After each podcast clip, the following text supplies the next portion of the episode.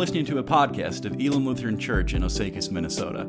Our passion is to be an oasis of life giving water where lost and wandering souls can find eternal refreshment. For more information and to find out more about our ministries, please visit osakiselamchurch.com. Or if you're in the area, come visit us in person.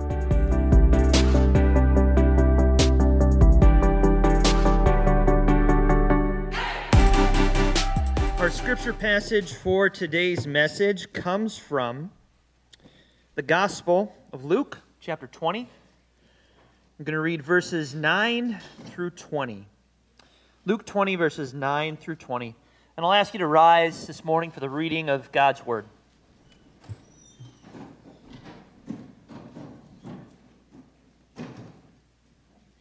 Beginning at verse 9. He, that is Jesus, went on to tell the people this parable A man planted a vineyard, rented it to some farmers, and went away for a long time. At harvest time, he sent a servant to the tenants so they would give him some of the fruit of the vineyard. But the tenants beat him and sent him away empty handed. He sent another servant, but that one also they beat and treated shamefully and sent away empty handed. He sent still a third, and they wounded him and threw him out. Then the owner of the vineyard said, What shall I do? I will send my son, whom I love. Perhaps they will respect him. But when the tenants saw him, they talked the matter over. This is the heir, they said. Let's kill him, and the inheritance will be ours. So they threw him out of the vineyard and killed him. What then will the owner of the vineyard do to them? He will come and kill those tenants and give the vineyard to others. When the people heard this, they said, God forbid. Jesus looked directly at them and asked, Then what is the meaning of that which is written? The stone the builders rejected has become the cornerstone. Everyone who falls on that stone will be broken to pieces, and anyone on whom it falls will be crushed. The teachers of the law and the chief priests looked for a way to arrest him immediately, because they knew he had spoken this parable against them. But they were afraid of the people. Keeping a close watch on him, they sent spies who pretended to be sincere. They hoped to catch Jesus in something he said, so that they might hand him over to the power and authority of the governor. Let's pray. Gracious God and Heavenly Father, thank you for the opportunity to gather together as your people, to worship you, to hear from your word, to receive your gifts. And God, I pray that as we dive into your word this morning, that your Holy Spirit would be present, that you would enlighten us, that you would reveal what we need to see, God, because we don't have the eyes of faith to see it on our own. Once again, we find ourselves in desperate need of you. So I pray, Lord, that the words of my mouth and the meditations of all of our hearts would be pleasing in your sight, our rock and our redeemer. Amen. You may be seated.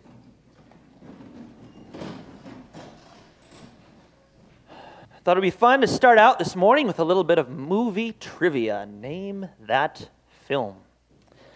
Life moves pretty fast. If you don't stop and look around once in a while, you could miss it. What do you got? Who said that? Yes, Ferris Bueller's Day Off. Classic. 1980s film. Ferris Bueller's Day Off, the reason I mention this is because this character typifies someone who does not like authority, someone who wants nothing to do with authority figures in his life at all. Basically, the idea here, the whole plot revolves around this guy, Ferris, who is uh, he's, he's kind of a rebel, right? So he wants to skip school. He pretends that he's sick. He fakes he's sick, and then his parents, they kind of wait on him, and they're like, oh, poor baby. And so he doesn't have to go to school that day. This is, I think it's his senior year. Is that right? I don't know. He's in high school at some point. Anyway, and he, uh, so he, he calls up his friend, and he gets his friend to come with him, and his girlfriend skips school too. And the three of them, they jump into his friend uh, Cameron, his friend Cameron's dad's Ferrari, right? They take his Ferrari out on the road and they go into Chicago for the day, skipping school. and they, they, they're in a parade and they do all sorts of nonsense and, and get into all sorts of hijinks and, and things like that. And Ferris wants nothing to do with authority. He doesn't want to listen to his parents, he doesn't want to listen to his teachers, he doesn't want to listen to anybody in any position of authority. And you can see the struggle going on in many different ways throughout the film. And the most powerful scene in this film comes at the very end with Ferris's friend Cameron. It kind, of, it kind of turns out that much of the film is about him. So they return his dad's Ferrari, his, his beloved Ferrari that he doesn't really drive much, but, but he loves his car more than anything. And they park it in the garage. And his dad doesn't know about it, at least they think. But then he looks at the odometer. Oh no. Dad's going to, he's going to know that I drove this because he keeps track of that. And now the, the numbers have gone up, so he's going to know we took his car out. Man, what do we do? So Ferris comes up with this idea. He says, well, put the car up on blocks and run it in reverse because that'll take the miles off the odometer. They're just, they're desperate for anything. So he does it and he, he turns on the, the car again and they start running it back where he realizes this isn't going to work. It's not going to it's not going to fix the problem. And in this scene, Cameron just loses it. He just he just loses it. He's fed up with his dad who loves the car more than him. He's fed up with the way that he doesn't stand up for himself in life. And so what does he do? He he kicks that car and he kicks it again and the car goes off the blocks into reverse, shoots out a window like a whole glass wall and lands down in the woods below. You can imagine the expression that's on his face when this happens.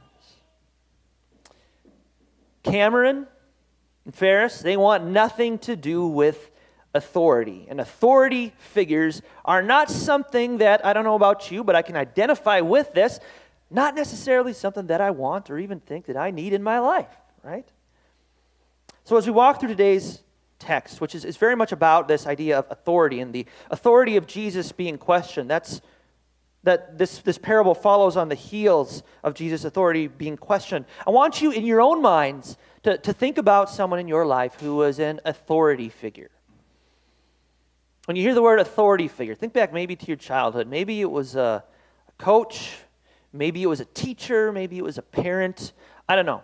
But authority figure, who would that be in your life? Bear that in the back of your minds because we're going to come back to it today.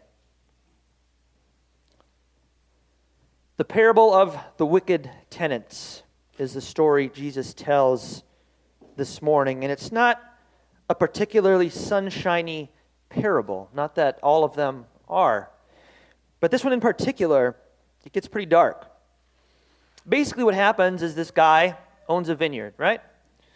And he does this thing where he lends it out to tenants, and they're going to take care of the vineyard. They're going to work the land. They're going to harvest the crops. And then when it comes time for harvest season, he gets to reap the benefits of that, right? This was kind of a common situation. He owned it, and so uh, he didn't necessarily live there. In fact, he moved far away. He went a long way off, and he lent it to these tenants. So harvest time comes, and he sends a servant to go and collect some of the produce, some of the fruit of the vineyard, it says.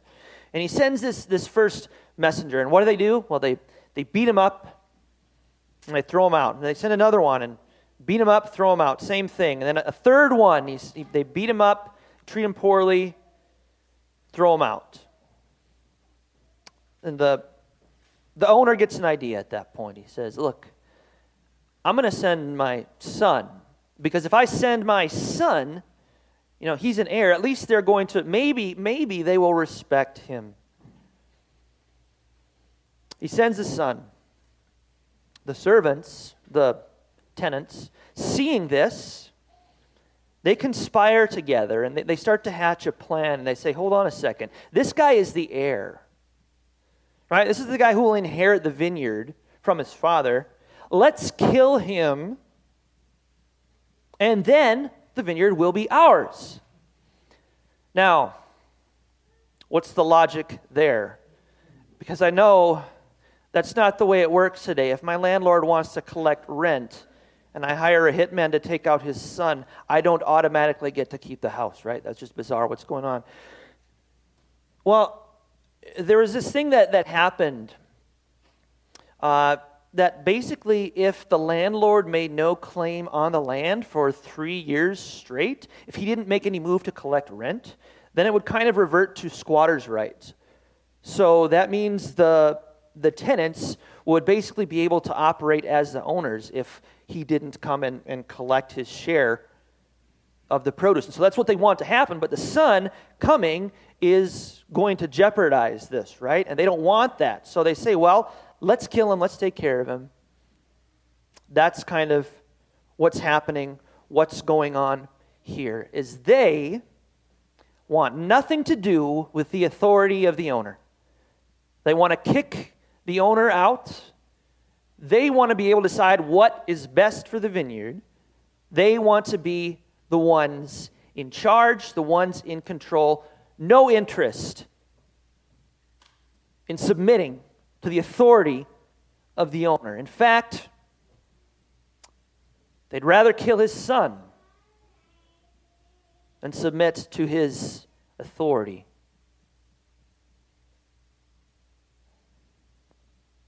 And that's the law for us today.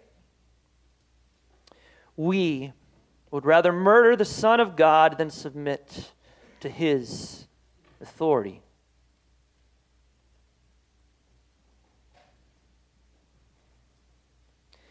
See, there's a, a passage, I'll, I'll read it to you. It's from the book of Isaiah. Isaiah 53, verses 1 through 3. This is a, a messianic passage. It's talking about Jesus. It says, Who has believed our message, and to whom has the arm of the Lord been revealed? He grew up before him like a tender shoot and like a root out of dry ground. He had no beauty or majesty to attract us to him, nothing in his appearance that we should desire him. He was despised and rejected by mankind, a man of suffering and familiar with pain. Like one from whom people hide their faces, he was despised, and we held him in low esteem. John talks about this elsewhere in, in his gospel, where he says, The light came into the world, but men loved darkness more than the light. We wanted nothing to do with the light. We wanted nothing to do with Jesus. We wanted nothing to do with someone who comes in and says, I actually have jurisdiction here. And so rather than submit to them and relinquish control, we murder them. You and I are guilty of killing the Son of God. Now, why would we do this? What, is it that, that, that, that motivates this, that's, that's behind this rejection of authority? Well, I think there's a number of, of different factors, different reasons that, that we do this. One is just human pride, right? Man, I don't know about you, but like those tenants in the vineyard, I want to have it my way. I want to have it my way. I want to be the one to, to, to claim to claim rulership over every aspect, every square inch of my own life. It's this inward turn that we have as, as human beings, we're turned in upon ourselves. We want what's best for us. So, spiritual pride, that's one. I think another one is fear. Because submitting to someone else's authority, what that means is that we have to lose control. That's a scary thing. I don't want that. I want to be the one captaining my own ship and mastering my own destiny. I don't want to let somebody else do that. It's a scary thing. Spiritual pride, fear. And another reason we tend to reject the Son of God is that little Pharisee on our shoulders. That tiny little Pharisee that tells us, that, that tiny little, little part of us that wants to have some claim to the fruit of the vineyard, to claim that this is our own, to claim that these good works that I am doing, I did that. This is some sort of currency I can give God, a spiritual resume to say, look, look what I did. This is my fruit. I worked for it. I'm the one that put the blood, sweat, and tears into this. I should reap the rewards.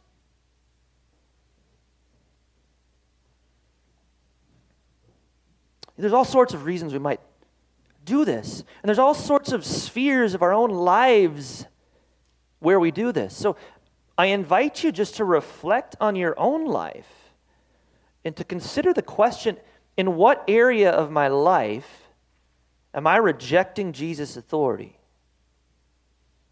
In what area of my life do I find myself saying, God, you can come here, but no further? What part of your heart do you feel the need to guard God against entering, to claim jurisdiction, to claim authority? I think most of us can identify at least one of those areas for sure. Back to the authority figure, right? So you had this person in your mind from your childhood who was a, kind of an authority figure. For me, it was my high school football coach. He, uh, we only had him for a couple years, but man, this guy was tough as nails. His name, I kid you not, his name was Coach Yell. And he lived up to his name. Very much so. The guy was known for yelling at water boys. Like, not just the team. He would yell at the water boys if they didn't get off the bus quick enough. Uh, I was talking to my brother about this this morning, and he knows this because he was a water boy at that time. So he has some firsthand experience of Coach Yell and his, his ways. But he was a, a terrifying figure. He played for the Rams for two years. This guy, like an ex NFL man who's just marching around and ordering you and yelling at you, and you're, you're kind of terrified of, of this someone with, with, that much power and that much authority. And I think that's what it is about an authority figure that terrifies us so much is how are they going to use this authority? Like, are they going to use it to their own benefit? Are they going to use the authority to intimidate? Are they going to use their authority to exploit those under them, those with less power? We see that all over the world and in our own hearts every single way, every single day of every single week.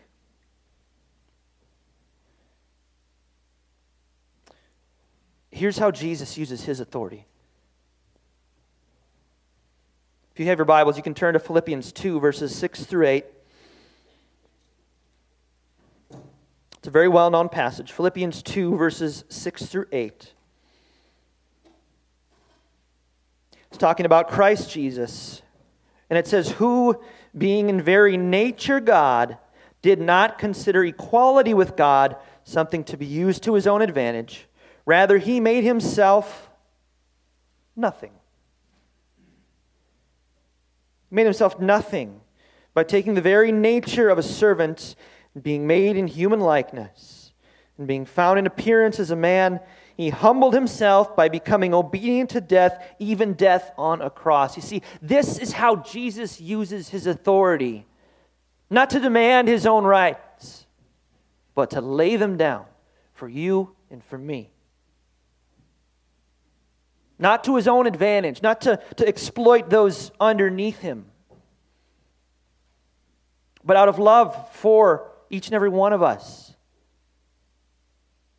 He lays down that authority in order that we might benefit from it, from what he did, all the way to the cross.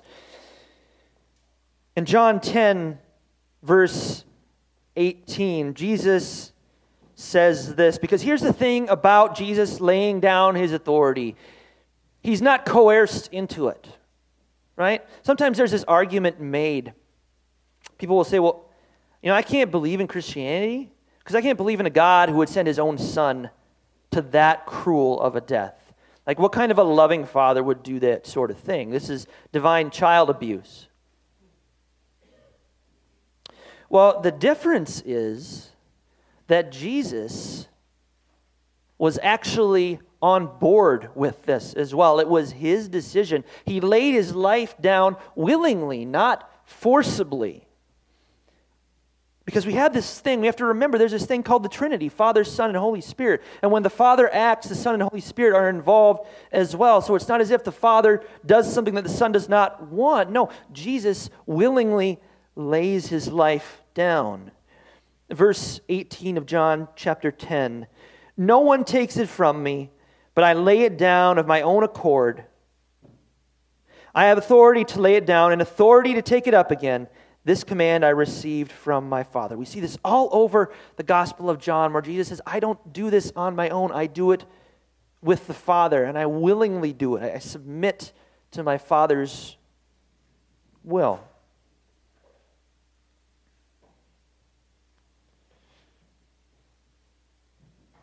So,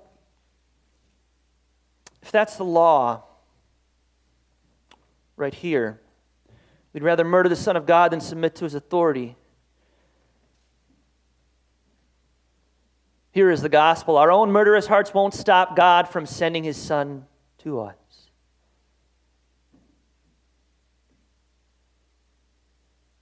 See, the, the sinful hearts of the tenants did not keep God from sending his Son to them.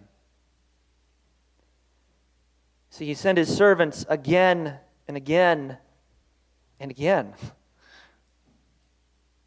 because his forgiveness knows no limits. And he calls us to come before him and to confess and to repent of our sins because whenever we do, he is faithful and just and will forgive us our sins and purify us from all unrighteousness. See, God had sent his Son, his one and only beloved Son, for you and for me.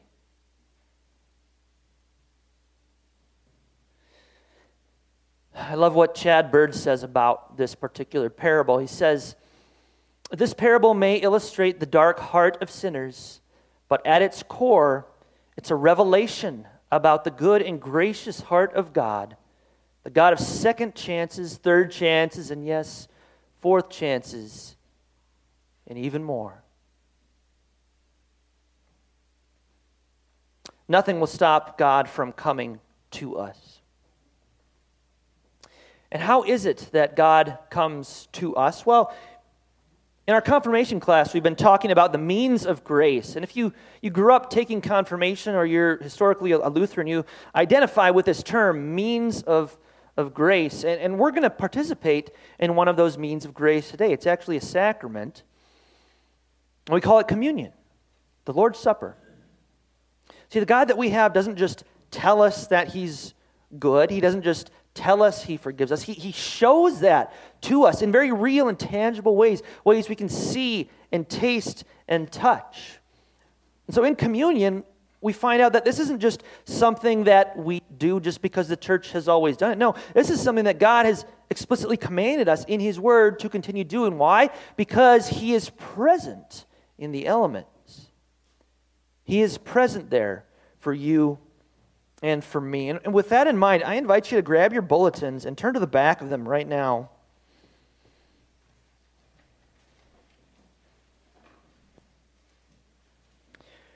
We've got a little bit of a, a, refresher here on, on the Lord's Supper because we it's easy to, to kind of get in the habit of, of taking communion and, and, we totally forget why do we do this? Like, what's the point? And so I think a lot of us have questions about communion, and, and hopefully this is a, a good place to start uh, with some of those. So I'm just going to work my way through this little handout here, asking some pretty common questions. What is communion? Well, Jesus himself answers this question at the Last Supper speaking these words to his disciples This is my body given for you, and this cup is the new covenant in my blood. In communion, we celebrate and receive God's good gifts forgiveness, a closer relationship with Christ, and strengthening in faith, hope, and love. What about can I take communion? Is it okay for me to, to take communion, or should I, should I not? Well, you do not have to be a church member to participate here at Elam. Communion, though, is intended for those who recognize their own sinfulness and believe in Jesus as their Savior. It's our practice to serve those who have been properly instructed. Uh, for us, this is a confirmation class, right? We, we have this, this class where we teach kids just kind of the basics about the faith, the basics about communion. So it's just more of a common sense thing that, okay, when we've received some instruction, then we take communion because there's a, call to examine ourselves. There's nothing in Scripture, we would love it if there were, that said, you must be this tall to ride the communion ride. You must be this these many years old in order to uh, partake of communion. It doesn't. So what we do is uh, as we follow Scripture and as far as uh, just generally a good practice. So it's been our tradition to, to do it that way. And then another question, you know, we think, well, am I worthy to, to take communion? Like, what if I feel unworthy? What do I do about that? So, Scripture warns against eating and drinking in an unworthy manner. This is why we pause for individual examination and confession. However, a sense of unworthiness is actually good if it leads us to reach out for the worthiness of Jesus. If you recognize your own need for forgiveness, you are welcome at the table. So, if you've been with us for a while, you kind of know how this works, but if not, just a, a review will ask you to remain seated. The elements will be distributed to you by rows. The elders will come forward and they will, they will serve you. And they will say to you, This is the body and blood of Christ given and shed for you. And then as you take the plate and you pass it on to your neighbor, we ask that you would say the same to them. The words are printed right there. This is the body and blood of Christ given and shed for you. And once everyone has been served, we'll eat and we'll drink together. Now, if you're here not as a, a believer and you can say, man, you know, I don't know about all this Jesus stuff, like, I'm just not sure about it at this point. Thank you and praise God that you are here. If that's you today, we just ask that as the elements come by, you maybe bow your head for a word of prayer and allow them to pass. Uh, also, immediately after this, I'll close in prayer, and then after that, uh, we're going to sing a hymn. And as we sing that hymn, I get it, like some people are are busy. We have a lot going on. Lives are full. If you wanted to make an exit and you're not going to stick around, that would be the time to do so. But with that in mind, let's pause for a brief word of prayer. Heavenly Father, thank you for the chance to gather as your people. Thank you for the Lord's Supper. God, this rite that you instituted so long ago and that we continue to this day, God, that ties us together to generations past of, of Christians and that ties us to your crucifixion, Jesus, where you died for the sins of the world, and all who believe will receive the benefits of that forgiveness. God, I pray that you would work powerfully here today. I thank you for what we learned, God, through the parable of, of the tenants and the good news of how you continue to come to us. You never stop coming to us, Father. I pray that that would continue and that you would continue to, to call us to repentance and to turn toward you and to confess because we know it is only in you that is forgiveness and salvation. So bless the rest of our time together here this morning. For we ask it in Jesus' name. Amen.